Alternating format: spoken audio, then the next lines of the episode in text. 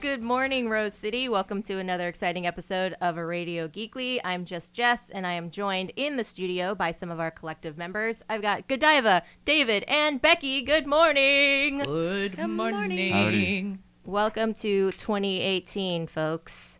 Happy consumer mess, everybody. Ah, yes, indeed. The holiday season is over. Yes. Money was spent. My pocketbook has dropped significantly lower in dollar figures. Mm. And yet we're here today to talk about that. We made it, guys. yes. We made it. we made it. And you've made it too. So thank you. Hopefully. Especially thanks to those that donated to the end of the year membership mm-hmm. drive, holiday drive.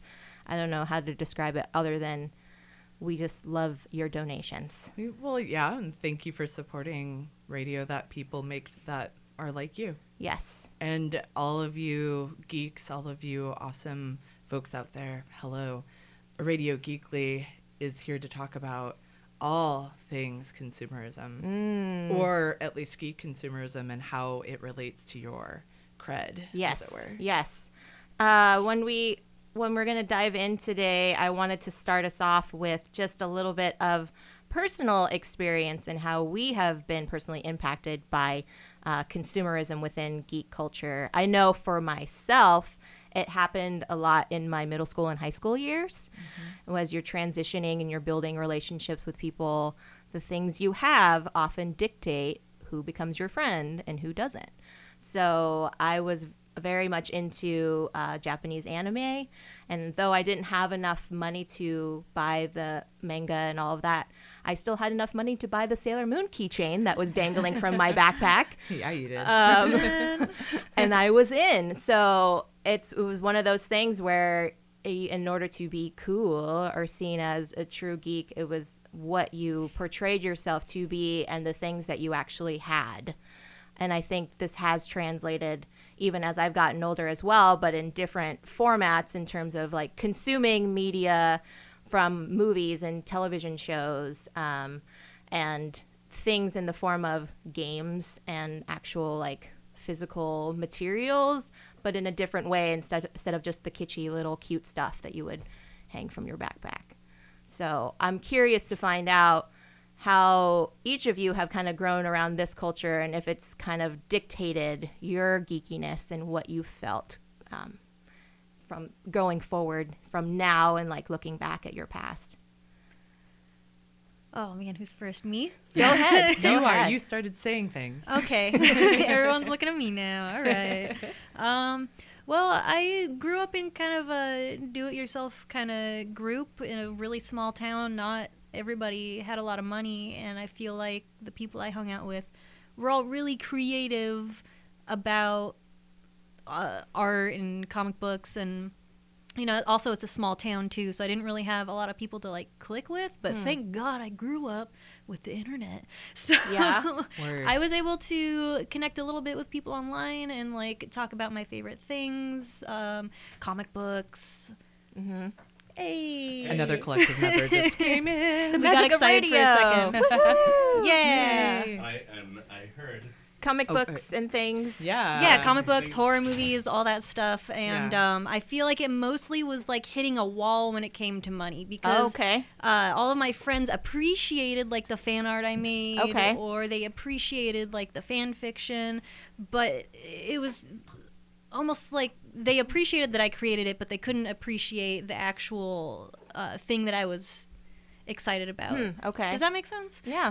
Yeah. and when it came to meeting other geeks, you have to spend money to go to cons. You have to spend money to like go to comic book shops. It's like I feel like a leech going in a comic book shop and just like looking around, like hey, I'm not buying anything. I'm Like- just loitering. For Yeah. hours. Yeah. That comic looks cool. I'm just gonna stand here. yeah.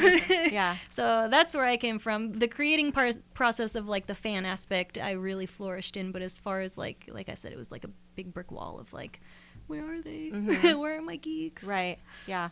Well, it's it's interesting that you bring up the brick wall piece because I I grew up with not very much money in like a major urban center, and so my resources almost immediately were the library Hmm. or going into stores and just browsing or you know as i you know made more friends who had diverse interests you know, being able to share with them and kind of being a part of a community.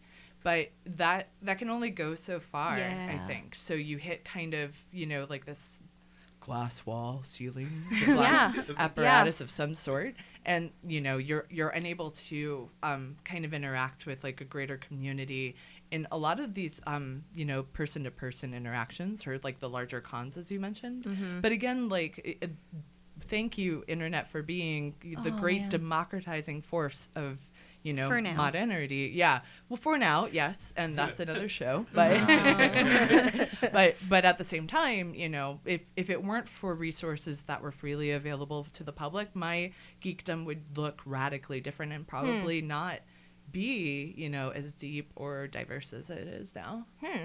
So it's interesting that you mention libraries because I can remember when libraries like started to carry comic books as a staple, and it was like, Oh, "This right. is amazing!" And this is also part of the reason I never got into comics. Yeah. they're expensive. But um, along the same token, um, I mean, I, I also see libraries now are starting to carry board game collections, like West Slope Library in Portland actually has a board game. Yeah, they have a board game library. They're super friendly. Um, yeah, stop on by there if you want to like check out a game. And even the game shops now allow for game checkouts. I think Guardian Games and Red Castle both have a checkout, if I'm not mistaken.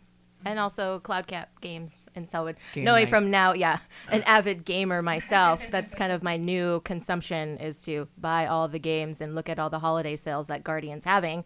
Oh no, they're selling all their inventory for the end of the year at 30% off. Better help them out. Yeah. Better clean the shelves with the things. Yeah. So I What about totally you, get it. Yeah, David. Uh, I can see like when it comes to abutting against money, and uh, it's just, I hate to say this phrase because it just bugs me, but the slippery slope of of collecting that I would fall into, where once you start like, ah, I need this Alan Moore comic, I find a cheap, you know.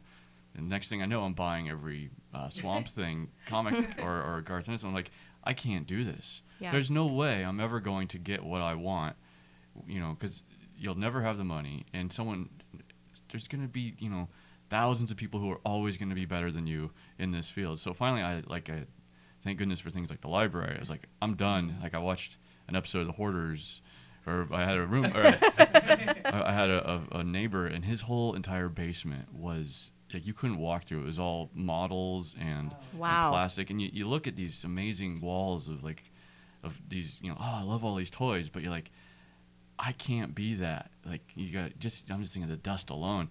Like you want to live in that space, but you can't. Like I can't personally exist in that space because because I can't afford it, and then just the upkeep of it. Like I would love to have like.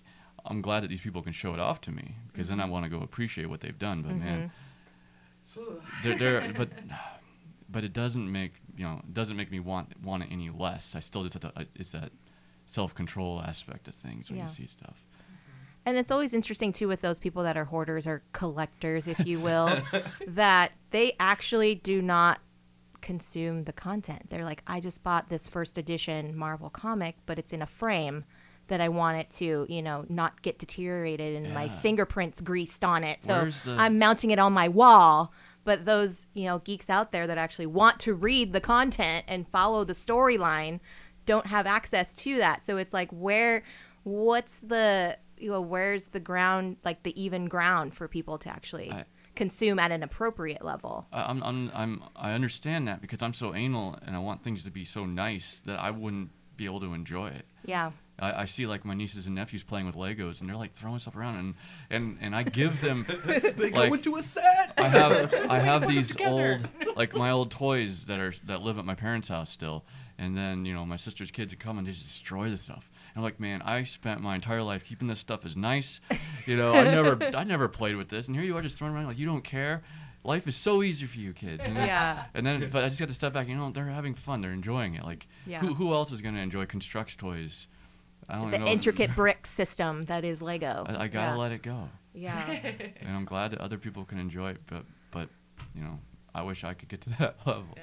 yeah. Well, you know, I don't think that there's a chance for us, um, you know, within uh, capitalism or consumerism as, you know, an idea, for there to be wide scale sharing in that way because it is predicated on having money. Mm-hmm. You know, for folks like, you know, who you described that have, you know, these massive collections, it would take, you know, kind of a, you know, a shift, like a cultural shift for them to see the value perhaps in in you know opening that pack for one time so it gets digitized and then therefore put on the internet so that everybody could access it you know? Same for games like magic the gathering. Uh, across the board like there is n- hardly any free access to that game. You have to Mhm. yourself buy all of the cards and in the chances that you would be able to make it less expensive it's still expensive because you are going online paying for a subscription and paying for cards Right. so unless you have like a magnanimous friend or you know ma- ma- magic yourself upon some magic then you know it's difficult to access some of this stuff and it would take i think a cultural shift for us to be able to take the resources we have the privilege of having and turning them into community resources Mm-hmm.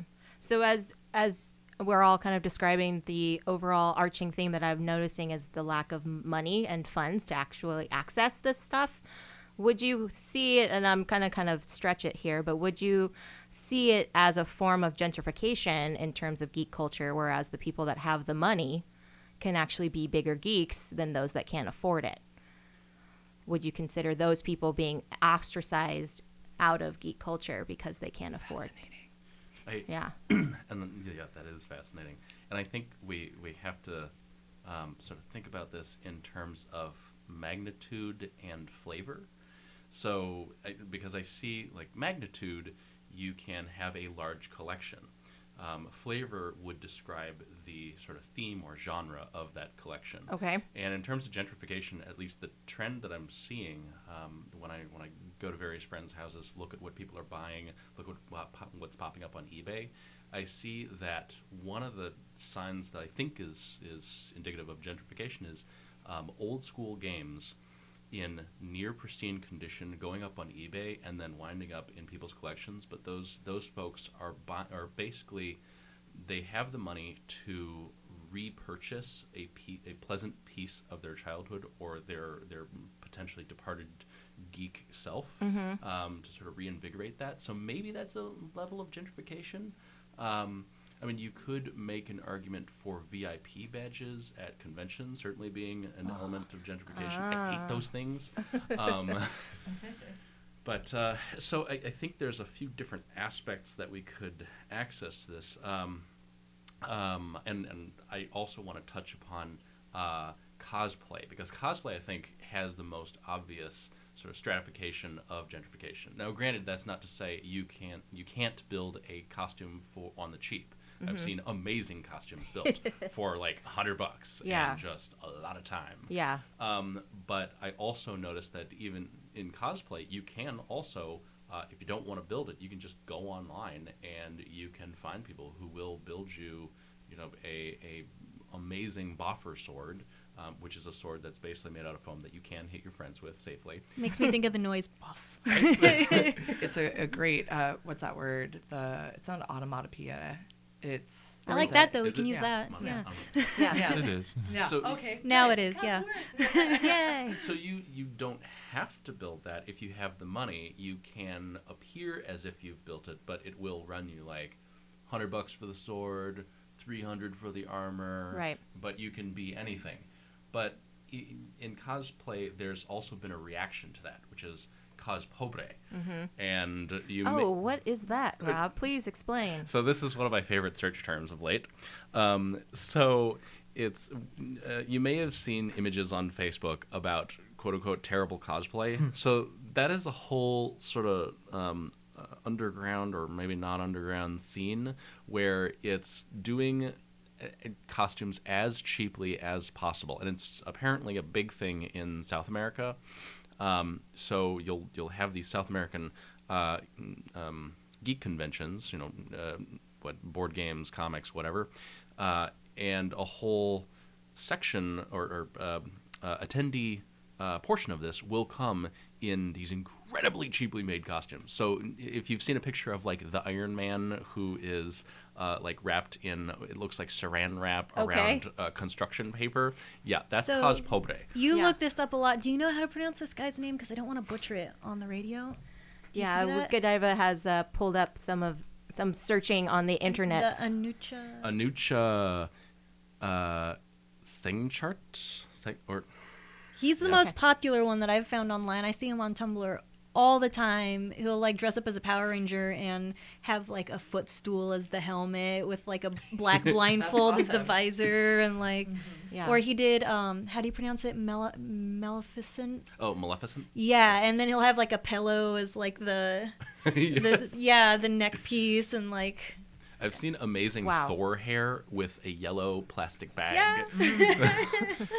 I am. I I want to kind of take a look, deconstruct the idea of gentrification. So, like the the definition of that is what forcing out a historically marginalized community from like the area that they live in, in order to have people that have more money like move in and take it over. So, I I would wonder how um um this this other how do you say it cospobre Cos pobre. yeah, how that fits into um, like this idea of gentrification of geek culture, and then how maybe like its trajectory over time w- will actually be an act of gentrification.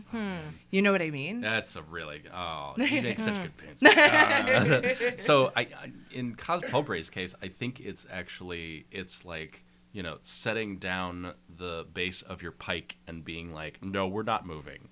Um, yes, you can bring your fancy costume. Yes, you can bring hundreds of th- or 100s or thousands of but dollars. we can more both than- be Wonder Woman at the same yes, convention. and we will be at the same convention. Yeah. Yeah, yeah. I just, I just wonder what you know, like the trajectory of appropriation might look like for this, and and then the idea of a, a you know gentrification within geek culture means that you know, like who who are the marginalized groups that are being forced out of geek culture? that is something I feel Mm. very strongly about. Right. Mhm. Like, Yeah. i- is it the creatives? Is it like, you know, folks that bring their own stories and then it, it- they're appropriated by, you know, um, you know, massive companies Right. or, you know, I, I I would argue that we need to take a look at that sort of route there because, you know, like, you know, consumerism has its basis in classism, in access to resources and privilege, but it's also i think something else like it, it, it's more than that i would say and consumerism is one like view of it but it's also like who gets the representation like Right. all of the other questions that we contend with Yeah. And when you were uh, handing out the notes on what we were talking about, uh, when you mentioned gentrification, I was thinking more of, uh, like I mentioned, Star Trek, which I'm not dissing the new movies for Star Trek, but, you know, they completely changed. Well, not completely, but they gave a huge chunk of change to the characterization um, of like Kirk being a womanizer and he punches people and he kisses people and there's ladies in their underwear and even now yeah, Yeah. and it Yeah. was like it started out with this idea where you know Gene Roddenberry was on a soapbox, basically like talking about um, current issues about like birth control and um, you know like the follies of war and all that kind of stuff. And then now, in like more than fifty years later, they took that idea that people love so much, and then they were like, how can we mass market this Right. and make money off of it? Right. And I feel like that's a really difficult thing because, especially with like comic books too, which I totally love because there's like a lot of idea Mm-hmm. behind it. I know a lot of my uh, friends, like in the punk community too, can like relate to a lot of the stories because it had all those strong messages Right. behind the stories. And Yeah. now it's just like, oh, we're making so much money off of it because people.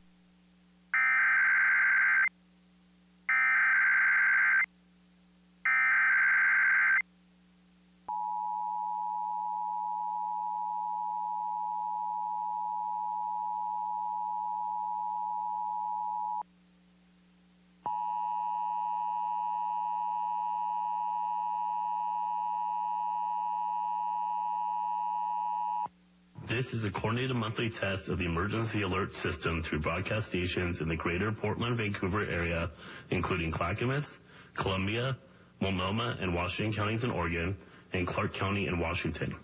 With the cooperation of public safety broadcasters and cable operators, this system informs you of events that pose an immediate threat to your life, health, or property. If this had been an actual emergency, official information would have followed the alert tone. This test was originated by Clark Regional Emergency Services Agency in Vancouver, Washington. This concludes this test message.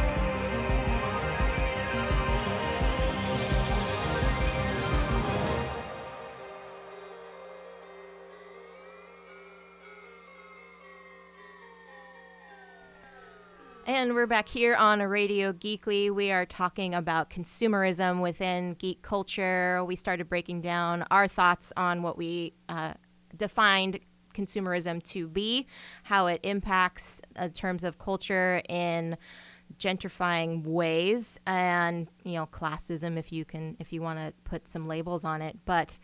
I also wanted to talk in terms of consumerism as a form of escape. So, the more people consume, the tendencies to be more isolating um, or a drive to try to create friendships and relationships turn out to be more of an fantastical format in terms of online relationships versus actual physical contact with other human life forms.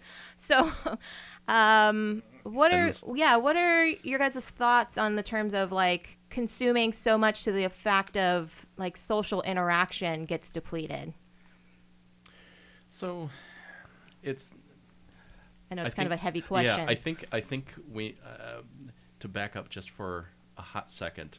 I think the case could be made that um, what geek culture, at least what I've seen in games, usually serves potentially one or all three of the following purposes. So escapism, and that's the potentially the most popular one and the easiest one to exploit from a consumer aspect. Uh, but then there's also enablement and augmentation. So enablement is um, what when we when we make a system that grants access to potentially a body of content or an experience that would not otherwise be accessed by a certain group or pe- of people um, or individuals. And then augmentation is the juiced up phrase for uh, education. Um, so you could augment your thinking about strategy through games. You could augment your understanding of history through the lens of comics. You um, so on and so forth. So um, I, I wouldn't say that escapism is the only route that geek culture takes or, or is the sole focus, but it's the most easily exploited. Um, because, I mean, you know, you're, you're basically just tapping into an addiction. Um, and and this might there's a term that that I also kind of always occupies the back of my mind, and the term is comorbidity. Um, so that's when one sort of malfunction or disorder or you know issue uh, causes another one to get well inflated or blown out of proportion. Okay. And with with escapism, I feel that comorbidity enters the equation often. Um, because you know what the the easy um, way to tie this into say you know departing from other you know human contact is well if you have agoraphobia in the background um, then that or agoraphobia can form a comorbid relationship um, with a hoarding disorder pretty easily. Because it's like well I'm not going out of my house. What am I going to do instead? Why don't I start collecting? Oh yeah collecting sounds great. Yeah, yeah. so um, just reel me back in where are we, where are we going with this so I, so I was just uh just kind of seeing where we think that issues could arise from the lack of consumerism. I mean, from the lack of um, interaction with society because of the overarching need for consuming, you know, content, materials, etc., and how that could lead to certain. Um, I hate to use the term disorders, but in for for sake of my brain farting right now, uh, disorder in terms of escapism and agoraphobia and things like that. Like there's so much pressure to consume to keep up credibility as a geek that you tend to retreat into your own little sanctuary and so you end up becoming, you know, your own fantasy. You end up becoming isolated All and I'm creating thinking things of- that you want. All I can think of right now is the USS Callister from Black Mirror. Is anybody else picking up on that? The Yes. escapism, Oh. and then you become your own bad guy. Basically, is anybody else getting? Yep. Yeah. I mean, Yeah. it doesn't really have much to do with uh, the um, consumerism, but well I don't know I think that might Yeah, be as far as a negative play in Yeah. isolation, it's he didn't. E- did he even realize that he was the bad guy? I don't, know. No, I don't- because he was always playing the role of, of the good guy the captain, yeah, Um, Hmm. the, the you know Kirk to the nth degree captain. yeah. Um, but no, I think that that's a good uh, sort of what uh, um, uh, that's an extent to where the product consumption can go. Where if uh, you know, and this is completely opposed to the goal, the whole goal set of marketing for you know nerd culture and other other products. But um, so if you if you create a product that is so immersive that it just doesn't need other people, then you potentially have a perfect well consumer equation on your hands.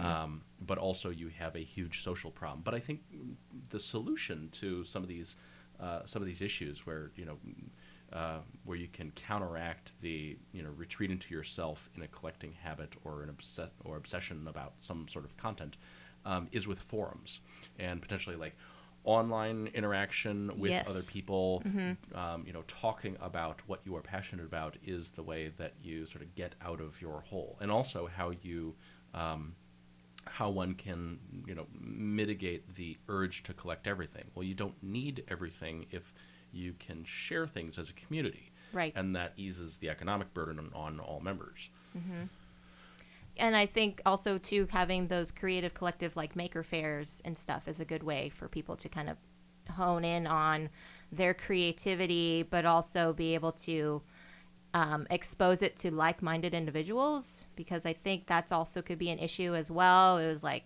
well, I'm so into the Marvel comics, but you're into DC. Like, how can we be friends? And it's like we're all gonna go to Comic Con, and hopefully, you know, I'm not gonna throw my boffer sword at you. Like, it's it's it's harder, I think, in larger um, environments and settings that way um, to see that as being a positive experience. You know, and I mean, we've talked last year about conventions and the and the over marketing and just insane things that happen at these giant conventions and how uber expensive that they are and speaking with those artists and creators that are local that cannot even afford to put their stuff out at the convention because the table space is so ridiculously expensive that they can't even rent you know a table for two nights or whatever And Gentrification.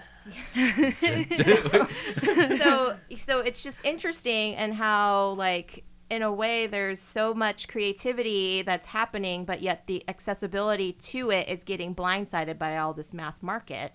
And so seeing from my perspective and like a lot of these geeks tend to retreat and to isolate. And when you were talking about forums rob it led, led me to believe like forums can also be great to a certain extent because there's also the term troll that happens on those forums as well and it's like where do we have that filter to know like you know these actually these people are actually going to be helping me grow in my creative abilities versus they're just attacking me because they think you know captain america can't be a nazi you're dumb and you know all that kind of stuff. So um i just wanted to kind of open that and see what your thoughts were on like how how that can also be a problem like how consumerism can actually outspread to these other avenues That's twice now. Did Captain America become a Nazi? he uh, uh it it's in the newer comics that just recently was like the last year maybe two and he joined the group that he's been fighting He joined since- Hydra, basically, which is Oh. uh, they based off of nazis and so captain america apparently has secretly been a nazi Oh, this okay. whole time All right, that makes sense. mhm and they don't use the word, but they've just been basically defiling his character since that happened. I guess um, So they I- showed a comic of him online and like, you know, like talking smack about like people of color that were like commenting on his comic and stuff, and So I sending can see why that would make people freak out. Well, yeah. if you're a person of color that you're trying to enjoy your life and read comic books, and then you see that like you're paying money for this comic that doesn't appreciate you, like that kind of sucks. Yeah. You know. mm-hmm. Oh, so I was Yeah. thinking more of as a thought thought experiment and a different avenue to take something that. I know. I like to think of characters as being malleable. You can make them. You can That's make, like, that can also be a bad thing. yeah well, you know, it's, Well then, well then, there's also too within recent years that there was a comic that was released having Thor be portrayed as a woman, and there was like giant lashback of just like Thor was the god of whatever, blah, blah, blah, blah, blah, you know, and like squids of anger were just like spewing on the internet because they could not believe Thor could be portrayed as a very powerful woman and and so it's like you were saying david like characters in comic books can be malleable but we all have to realize comic books are not real yeah. you know they could be mm-hmm. based upon real events hence the creativity that comes out of that, but they're not real to life, you know, So stories and stuff. that's a good dissection of like how how the online forums can act negatively toward the content um, and you know the interpretations of that content that are being uh, put forth. Um, but I, I think it's worth mentioning that um, sort of a side side note is that something wonderful can also happen in these forums and and what fan conventions and interest groups, and that's fan fiction. And I think Right. it's important to note that the phenomena of fan fiction is key to transferring ownership. Getting back to consumerism, um, transferring ownership from the uh, originator of the con- of the content to the con- to some of the consumers of the content or all of the consumers of the content. Um, case in point uh, is H.P. Lovecraft, um, and that I think pretty clearly illustrates how uh, fan fiction can improve the lexicon and the reputation of the lexicon. Because didn't know, H.P. Lovecraft may have been a bit racist, um, mm, but um, but the the Cthulhu mythos is kind of awesome. Um, and fan fiction allows us to take the goodness of the Cthulhu mythos, improve and expand upon it, which is awesome, um, and and move it out of its roots in you know a, a potentially bit racist author. Yeah, yeah. We're taking this from you. Thank you. Yeah. If you are interested in joining the conversation, we are taking calls today. So if you have something you would want to add to our conversation, feel free to call 503 231 8187, and our wonderful board operator will gladly take your call. We are talking here about es- escapism within geek culture that stems from geek consumerism and what that could look like. And next, I wanted to um, talk about possible ways that we could resolve some of these issues of consumption, of escapism, of isolation, of, you know, social anxiety and things like that. But first, I want to just take a quick music break. So if you have a moment you would like to uh, give us a call, feel free 503 231 8187. We'll be back in just a couple minutes.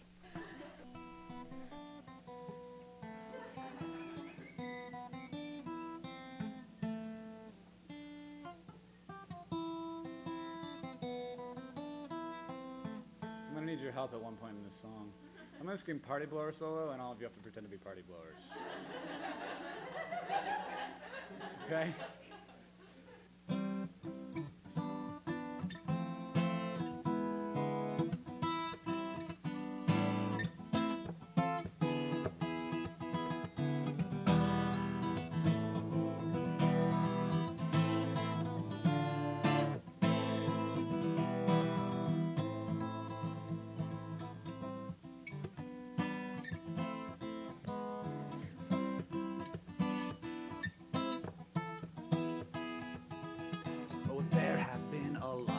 Guys in a lot of good video games. Bowser and your opponent in Pong, the Pac-Man Ghosts and Donkey Kong. But one bad guy, he stands alone. He will never tire. He sits there on his blocky throne and he'll be there till you die.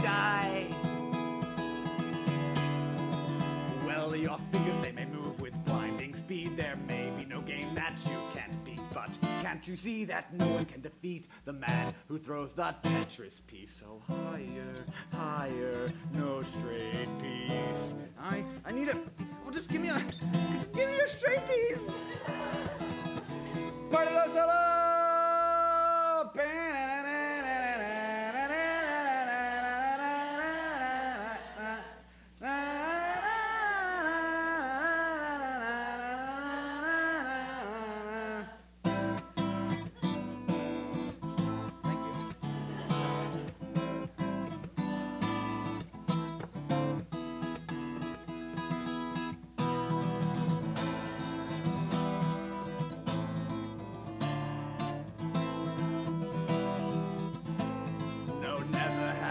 been a villain like the guy who throws the Tetris piece.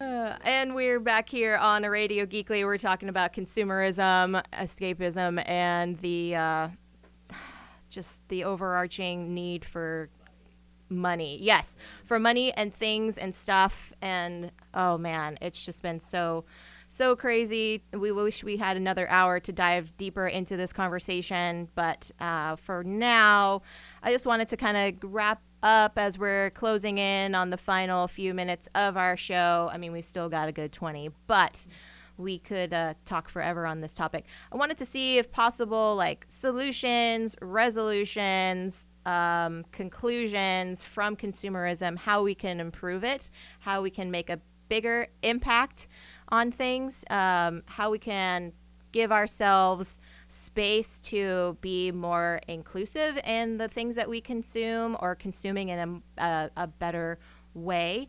Um, but right now, I wanted to uh, bring in one of our callers. We've got Alan on the line. Good morning, Alan. How are you today? I'm I'm doing good. I, I've been I'm at work, so I'm off and on.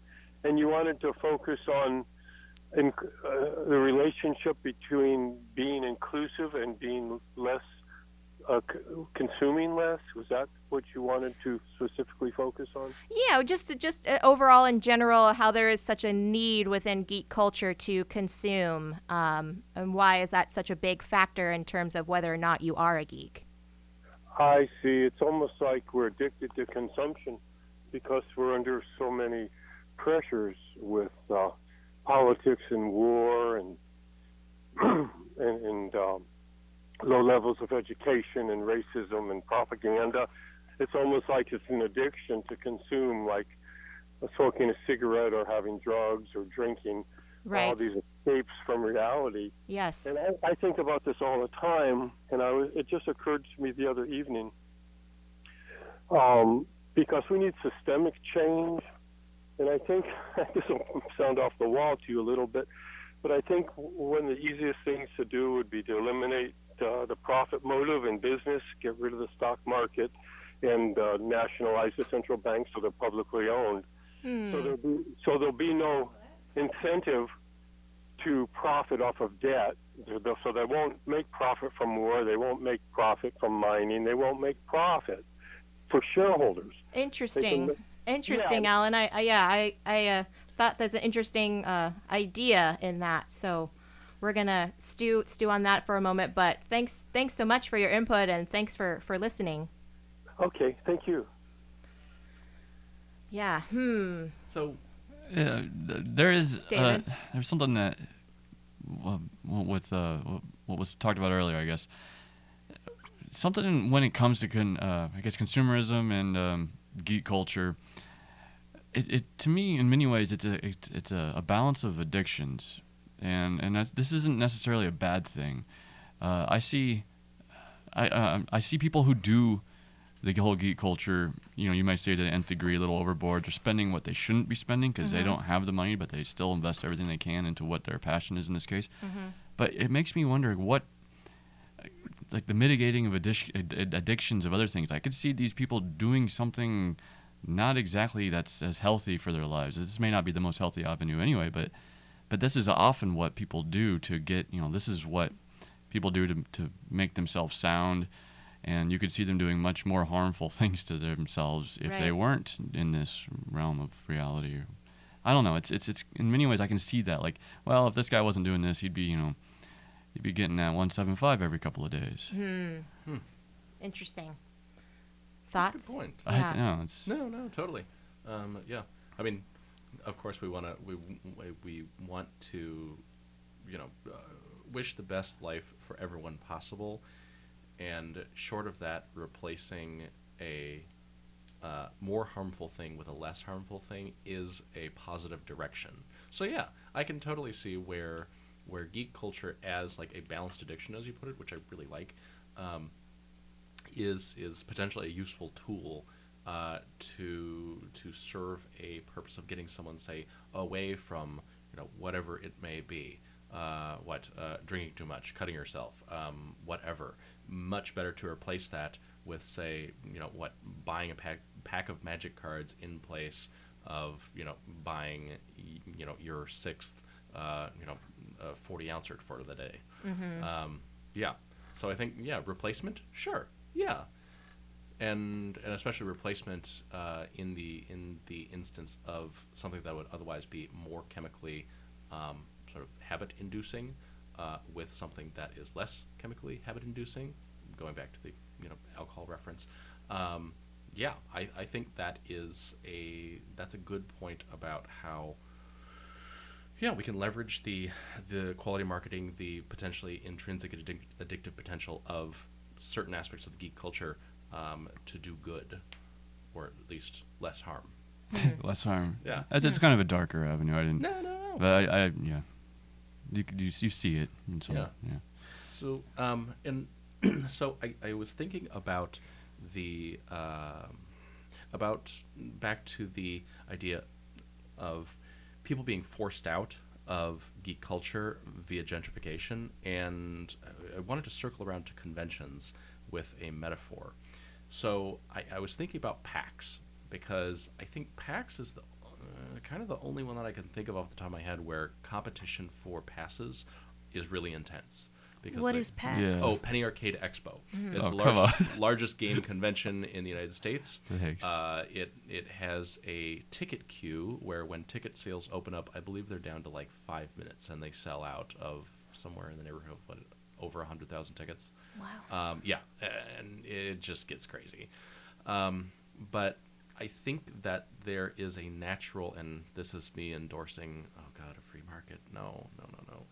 Um, but there is a natural flow to this thing where, in the event that you have saturation, I think the normal social and market response is to um, i- i- uh, pick up what is being dropped when something reaches saturation. So in the case of PAX, it makes sense that someone else would think to schedule a another convention similarly themed um, at the same time because they know that not everyone is going to be going to PAX. That's absolutely certain because PAX can't grow anymore. They don't have more tickets. Um, and you, you could even picture this like uh, like having what two glasses of water on a table, a tall glass and a short glass. Um, so if you fill the tall glass all the way, yes, there's going to be water spilling onto the table, and it's just a matter of time before somebody sees the amount that is being dropped and simply makes a little glass to catch it. And maybe that little glass can address the new startup, uh, um, what geek cultural aspects like Cospobre, like uh, what? There's even a version of Magic. There's a version of Magic that is like Cospobre. It's Oh, called wow. Peasant and Pauper. Huh. Um, and it's basically you can only build decks with commons and uncommons. Un- un- uncommons, that's where you get into pauper.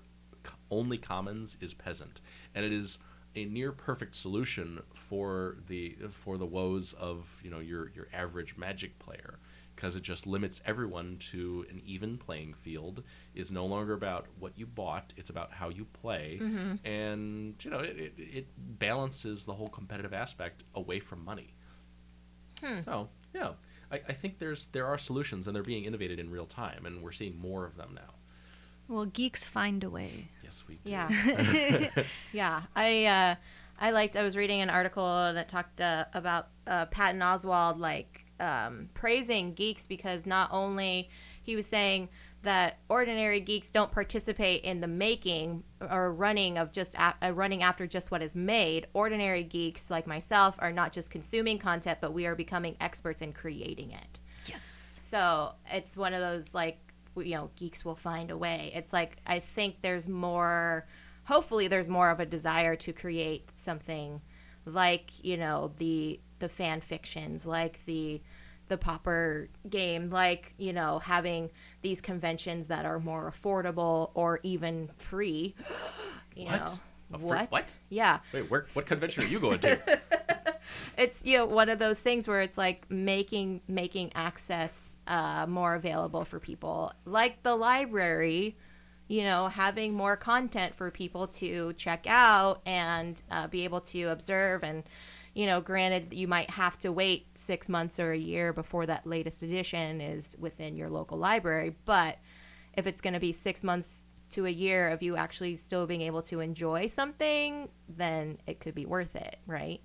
So, um, thinking of actually like the intelligence that is within geek culture, there's always going to be some other avenue that's going to take it to the man, so to speak, and like these mass media markets. And and granted, it's I just watched the latest Star Wars last week.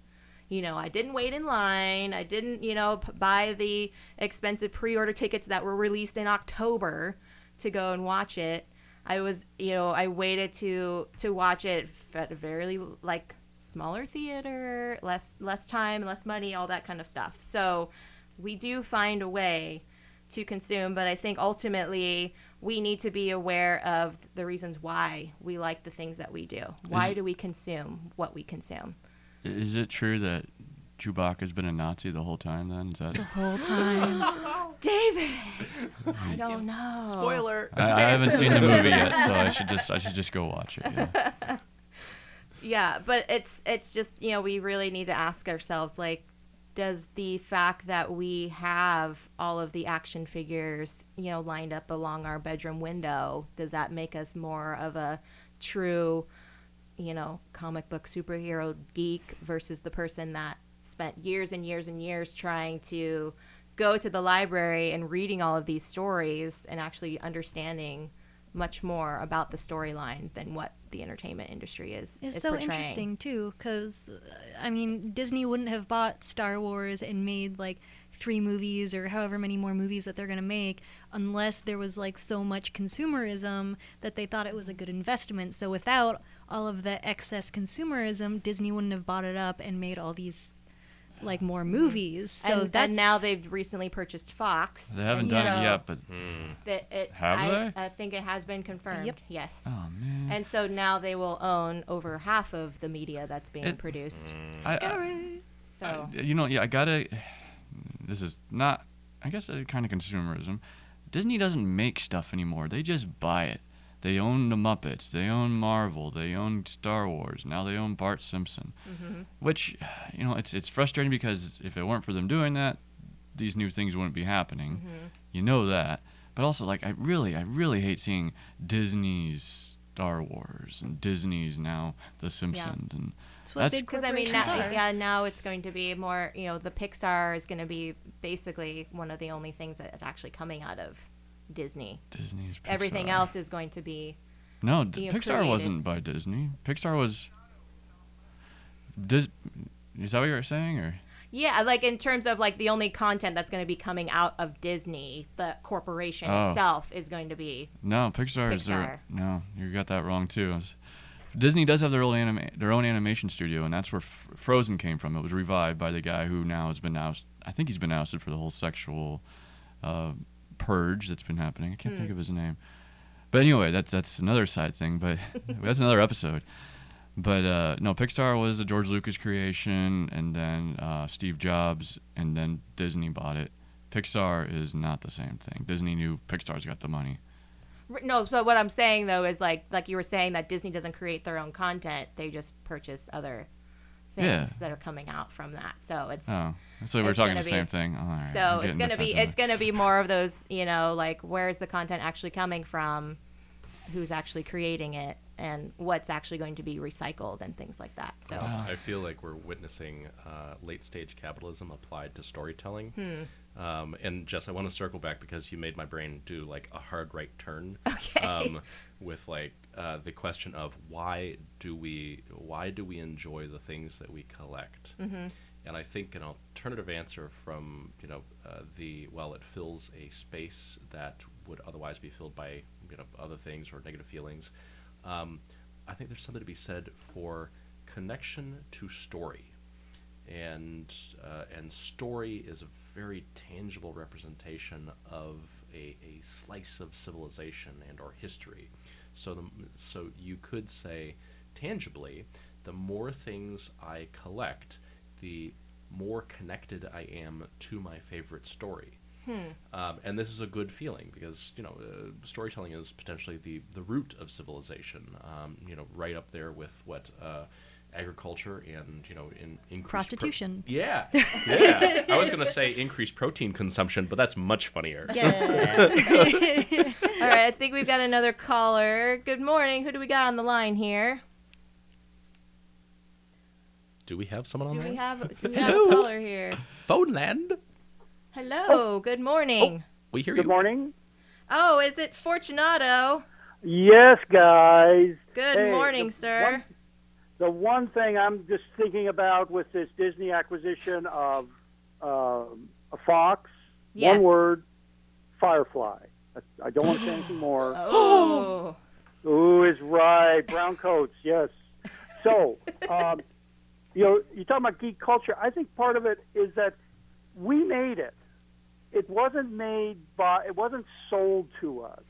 And now I think it comes. A lot of the origin is in the Marvel comics, and when in the '60s when Stan Lee talked to the readers, and there was like a fan club, and he had his little soapbox thing, and people started instead of started collecting the comics because they cared about the way Marvel was presenting characterization over just concepts that were being done at Hmm. the other comic book companies. Mm-hmm. And so by the 70s, when the retail distribution of comic books was drying up, um, independent distributors stepped up.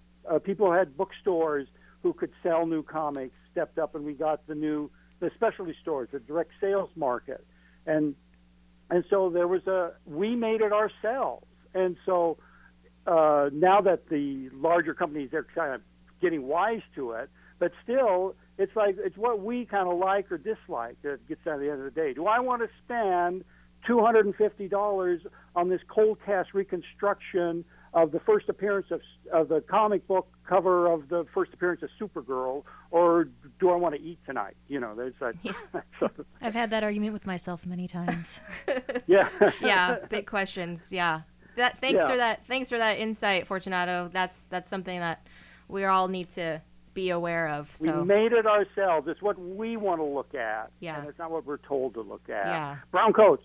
Brown coats. yeah. Right. okay. thanks for listening. Well, it was kind of like uh, the Star Trek convention that we talked about a couple of shows ago, too. Like, fans created that. Fans created so much um, with fan fiction and fan art, and they had their own zines. This is like way before the internet existed, and they would like mail the fan art to each other, and um, they would get the stars of the TV show like Leonard Nimoy, and they would uh, bring him out and hear his critique, and Dee DeForest Kelley, and um, the fans created that, and it was such a big phenomenon. And like now, I this is for the first time in my life I had some money to spend, and I had to fork out. I think with the plane ticket, the hotel, uh, just the general ticket to get in. I think it was about two thousand dollars Wow. to go to the convention in 2017, and it, that's a huge gap of just a bunch of fans hanging out with the celebrities, sharing their fan fiction and their fan art for free.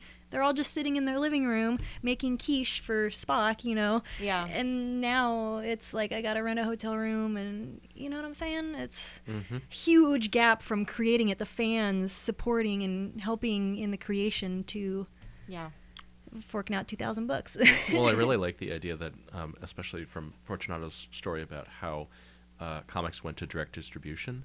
I'm like, so it's like old school Kickstarter, right? So I'm like, Yeah. hmm. And I mean, thinking about what's on Kickstarter, yeah, we see conventions, films, music, games, Right. and it's all more or less. Well, I mean, granted, businesses have businesses have sprouted up around the need to take care of people's distribution needs, but it's still the content is still being created by these folks on Kickstarter and being uh, sold directly now with a direct money line, which just irons out the whole process. Yeah. Yeah. So I think the uh, conclusion that we have drawn is geeks will find a way. Dollar signs cannot keep us away. We will find a way to consume what we enjoy. I think if you help support, especially on Kickstarter, the small timers too, Mhm. you know, find independently made comic books and Yeah.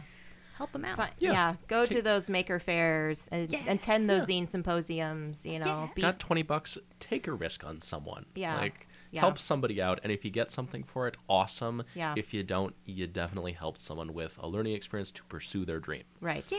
Yeah, Yeah. exactly. So cool. Well, I'm glad we've had this conversation. We could, like I said, talk about it for at least another hour more. But I wanted to thank everyone um, in the studio for chatting with me today. Before we sign off and uh, continue on with your community radio station's awesome programming for this Friday afternoon, I wanted to bring up some upcoming events that you can check out here in the Rose City for the month of January. On January the 7th, that is this Sunday, is the No Pants Max Ride in downtown Portland. They are meeting at 2 p.m. at the Skidmore Fountain. You can go onto facebook.com and search PDX No Pants Subway Max Ride 2018 for more information.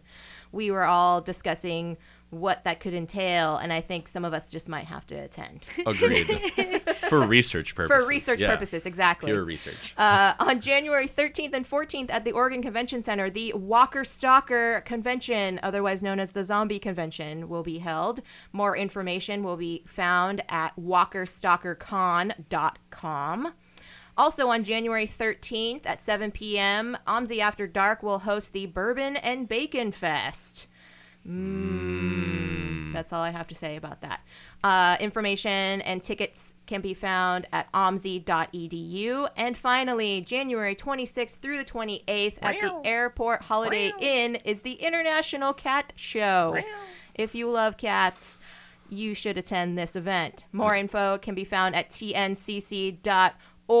I think I might just bring my cat just to show them how cute. And if you she don't is. love cats, what is wrong with you? no, no.